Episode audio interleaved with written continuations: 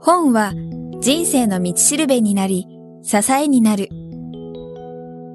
人生を変える一冊。人生を変える一冊は、あなたの人生を変えるような一冊を書いた著者へのインタビュー音声をお届けする番組です。闇雲に新刊やベストセラーを追うのではなく、元新聞記者の聞き手、早川洋平が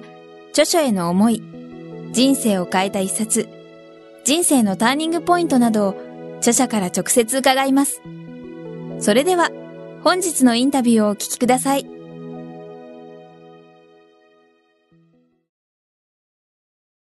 ここでですね、実は今回のインタビューに入る前に、あの、たくさんのリスナーの方に質問をいただいてます。はい、で、今日時間の関係上全部お伝えできないんですけども、はい、今のまずその癌に、まあ、関連して、えー、うん、こんな質問いただいてます。東京都の広野さんからいただいてます。はい、40代後半の男性です。えー、私は4年ほど前に胃がんであることが分かり、胃を全摘しました。うん、幸い早期だったので大事には至りませんでしたが、うん、死を意識したことでいかに生きるかを考えるきっかけとなり、家族や周りの人たちの大切さに気づけたことには今では感謝しています。しかし、日々の生活習慣や食事には気をつけているのですが、体調が安定しない時や自分の中のエネルギーが枯渇して思考も体もうまく働かない時があります。最近人間のエネルギーは喜怒哀楽といった感情の動きや気持ち、心持ちから生まれるのではないかと感じています。そこで質問です。えー、鳥越さんは人間のエネルギーについてどのように考えていますか？また、鳥越さんのそのパワフルなエネルギーの源はどこから来るんでしょうか？そしてそんなエネルギーが出ない時があるとしたら、どうしているのでしょうか？と僕は基本的にえー、エネルギーがないときは寝てますね。寝るしかないじゃないですか。休めるしかない。はい、体をね。でも僕は基本的に、うん、そういうふうにあんまり感じたことないので、うん、うん、常にこう仕事してるときは、パワーを持って仕事してますけど、で、これね、人によっていろいろ性格によるからね、違いには言えないんだけど、はい、僕の場合は基本的には好奇心ですね。やはりそこですか、うん、好奇心があるからね、なんだろうなんだろう、どうしたの？どうしたの、はい、あ何があるの？という、この知りたがりの気持ちが結局自分を支えてるんで、はい、それがエネルギーを次々と生み出してくれてる。うん、でね、僕は辛い、一番辛いのはどういう時かというとね、例えば日曜日に一日休みましたと。で、だらっとして何にもしないでもうテレビぼーっと見てるとかね、せいぜいフェイスブックやり取りしてるとかね、その程度で、いよいよ明日からまた仕事始まると。はい、と仕事が始まるというのがだんだん近づいてくるときが不安だね。あ、そうですか。うん。明日から仕事なんだ。はい、大丈夫かな？できるかな？という、そういう不安に一瞬かられる。はい、でもまあ、そんなものはね、あの、実はどうでもない、うん、まあ、軽々とクリアできるものなんだけど、うん、やっぱりこう、休、一回休んじゃうと、パワーが落ちてるから、パワーをもう一回上まで上げるのに、ちょっと時間がかかったりするから、ちょっと不安、そうい。うパワーを上げていく、パワー落ちてる段階は、やっぱり人間こう、後ろ向きになったり不安を覚えたりするんだと俺は思うね。ああ、もしかしてちょっと意外でした。それは、えっ、ー、と、病気になる前とかああ、同じ同じ、昔から。昔から。うん。だから僕は走ってないと倒れちゃうというタイプなんで。うん、走ってる間大丈夫なんだよ。そこでおとなしくしててとかちょっと厳しいですね。走って、で、止まってちょっと休んだりするともう倒れちゃう。そうすると、あの、まあ、違ければ違うって言っていただきたいんですけど、うん、いわゆる多分この聞いてる方、ビジネスパーソン、サラリーマンっていっぱいいると思うんですけど、うんうん、まあ、月曜日が仕事じゃないですか。はい、で、日曜日サザエさん見てると、もうなんか憂鬱になるっていうのがあると、それまあ、かもしれないね。やっぱりあるんですか？僕もね、だから休みはあんまりね、取りたくないのよ。でもあの、あの嫌な感じってね、体験したくないんだよね。はい、な、なんとなく、なんだ、正体不明な不安な感じなんだよね。はいうん、これは。そうですね。なんとなく、なんか嫌だな、はい、明日からまた始まるんだな、はい。というね、だから、あの、夏休みとか冬休みとか取るじゃない。はい。一週間とか。はい。これやっぱり辛いね、戻るのが。あと逆に体調崩しちゃうとかってあります？そういうのはないですか？それはないけど、うん、体調は関係ないと思うんですけどね。体調は完全に、僕は精神的なもので自分の体調が壊れるというようなことはないので。僕は自分の精神のコントロールっていうのはもうものすごく自分でも言うのは変だけども、はい、絶対に大丈夫なんです。自分の精神、自分の気持ちとか、はい、ね、そういうものをコントロールすることは自由にできます。だから自由にできないのがそのね、ある一瞬、その、休んで仕事が始まるまでの、ごく短い時間に自分でもコントロールできない、なんかこう、なんとなくぼんやりした不安に一瞬囚われる時がある。それが嫌だなって。あとは大丈夫。なるほど。そうすると、まあそこの部分は、まあ、えー、置いておくと、あとはもう本当に、不安な時に寝ちゃうってわけではないんですよね。その不安な時に寝ちゃうんじゃなくて、体がもうね、睡眠を要求している時は寝ると。はいそれは別に気持ちと関係ない。リスナーの人の質問に戻るけどね。はい、その人間によって、まあいろいろあって、性格的にやっぱりこう、非常に不安定な精神状態がね、はい、非常に不安定な方もいれば、はい、安定してる人もいるので、まあ一概に言えないんだよ。でも、できるだけそのなんかこう、ネガティブに、後ろ向きに考えないで、できるだけ、プラスの面だけを見ながら生きていくというようなことをね、日常的にやっているとね、はい、だんだんその、そういう自分の気持ちのコントロールができるようになる。人間それはマイナスもプラスも両方しょっちゅういろいろあるわけだよね。で、僕だって、いつもプラスばっかりじゃないから、はい、マイナスだってあるわけだよ。でもそのマイナスの時、癌になったってマイナスなんだけど、うん、そのマイナスを僕の場合は完全にプラスに変えたわけですよね。で、本まで出しちゃってるわけだから、プラスでしょ？はい。で、僕は今やもう癌になったことは僕にとってはさっきプレゼントって言ったぐらい、プラスに考えられる。でそれは自分の気持ちをちゃんと自分でコントロールして切り替えてるわけですよ。はい、でこういうことはね、あの、誰でもやろうと思えばできると思うんだよ。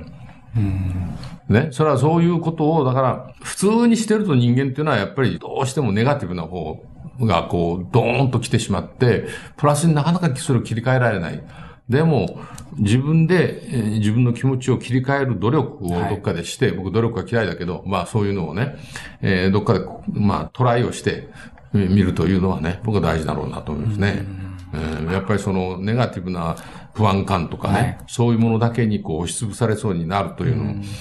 それはもうわからんではないんだけど、はい、その時に、こういう状況に僕はあんまりなったことないかわからないけど、はい、要するにうつ状態ね。はい、うつ状態になって、そこから立ち直るのが結構難しい人も世の中にいっぱいいるんだよね。僕の知ってる人だっているわけだけど。はい、そういう人にとって、じゃあどうしてあげたらいいのか、となんか難しいね、やっぱりね。本人が、やっぱり自分で見つけるしかないんだよね。この、ノウハウ、こうすればこうなるっていう、そんなね、簡単なものはないんだよね。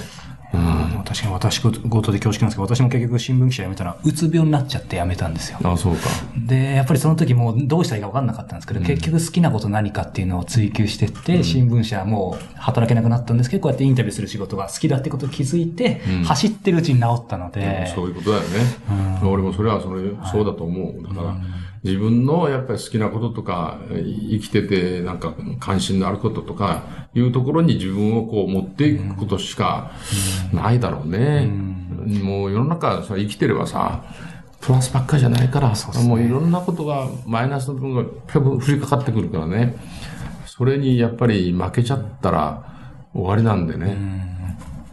負けないようにするには、やっぱり自分を常にこう、自分があ気持ちいい、はい、生きていて気持ちいいという方向に自分をこう、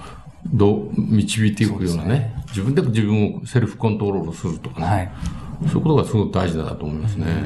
ありがとうございます。もう一つ質問いただいてます。はい、神奈川県のやっちゃんさんからいただいてます。原発事故を受け、日本の国力が今後ますます減退していく中、これまでと抜本的に違う国のあり方に変革していくと思います。そうなると、我々が受けた教育では通用しなくなっていくのではないかと感じています。今後子供たちにはどのような教育が必要なのでしょうかということでいただいてます。まあ、日本の国ってさ、結局、なんでこんなに豊かな国になってるかというと、はい、何の天然資源も何もないわけじゃない。でも、明治維新からわずか143年しか経ってないんだよ。ねはい、俺71歳と半分だけどさ、71歳と半分に2かけると143なんだよ。ね。な？ということは明治維新から俺2人分なんだよ。2人分で今のようになった。しかもその間に、66年前には原子爆弾2発落とされ、ね、東京は大大空襲で10万人ぐらい死に、はい、焼け野原になったところから、ここまで来た。はい、これ何の、どういう力に日本があったからと、この質問した人、リスナーは思っているのか。うん、いや、要するに日本はそんなに何も恵まれてないわけだよ。天然資源何も。そうですね。ね。天然資源がいっぱいあったらそれ使えばいいんだけど、うん、ないのにこんな世界でもそのトップの、トップクラスのね、豊かな生活ができる国になっちゃった。はい、これはね、結局ね、日本人が明治維新だけじゃなくてもっと前から持っているね、はい、ある種の文化。文化。それは、ものづくりの文化。はい。ものを作るということにかけては、日本人は、やっぱり世界でも、あの、最も優秀な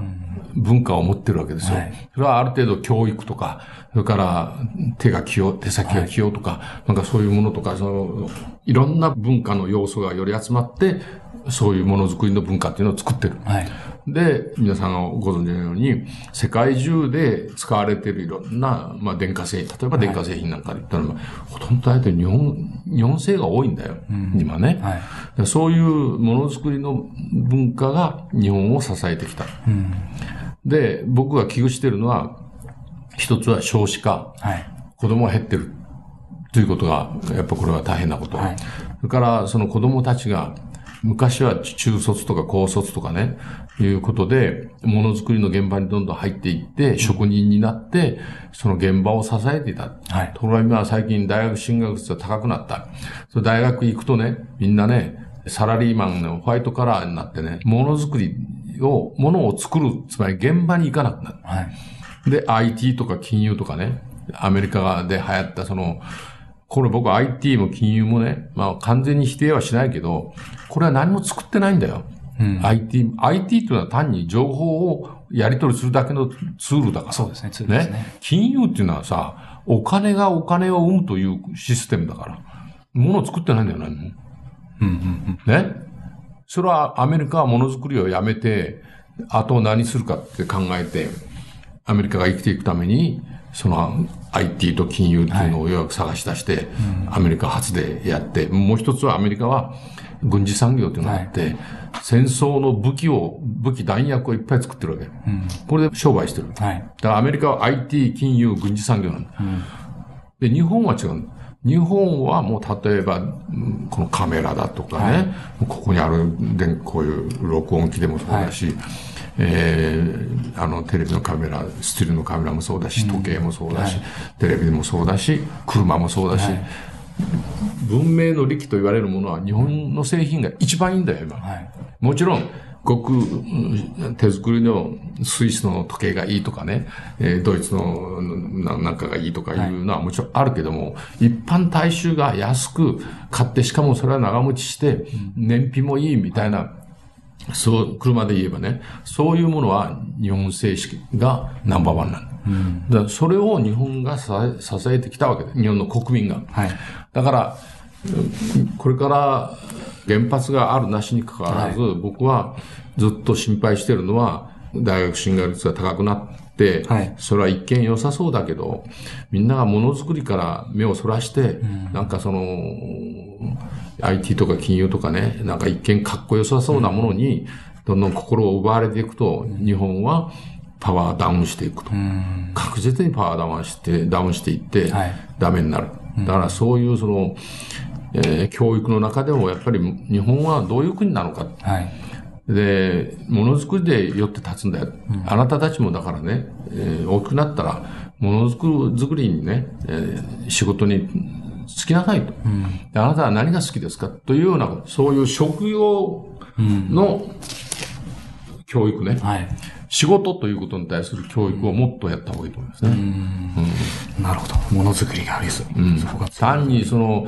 えー、英語とか算数とかね、そういうその基礎教育みたいなことはもちろん必要だけども、もっと大事なのはあなたの人生の中で、うん、その何をしてあなたは生きていくんですかということをね、はいつまり職業とか仕事ということね、はい、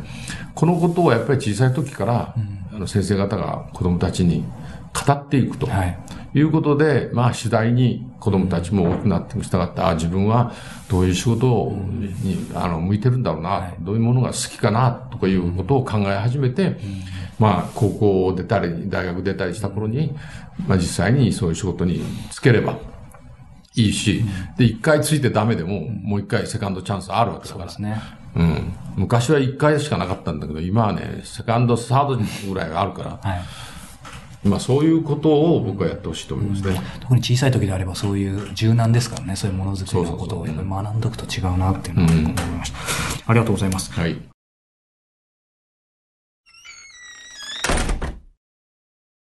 日経ビジネスデジタルサービス開始のお知らせ。ナンバーワン掲載誌日経ビジネスでは記事をスマートフォンやパソコン、タブレット端末でお読みいただけるデジタルサービス日経ビジネスデジタルをスタートしました。過去3ヶ月分の全記事がお読みいただけるのはもちろん、これまで週末にお届けしていた各記事を水曜日から先行配信。雑誌が届く週末には全記事をネット上でお読みいただけます。各記事を保存したり、SNS で会社の同僚の皆さんやお友達と共有したりすることもできます。実際に使い勝手をご確認いただける無料体験を受付中です。無料体験は人生を変える一冊のホームページから簡単な登録でお気軽にお試しいただけます。Google などの検索エンジンで人生を変える一冊と検索してお越しください。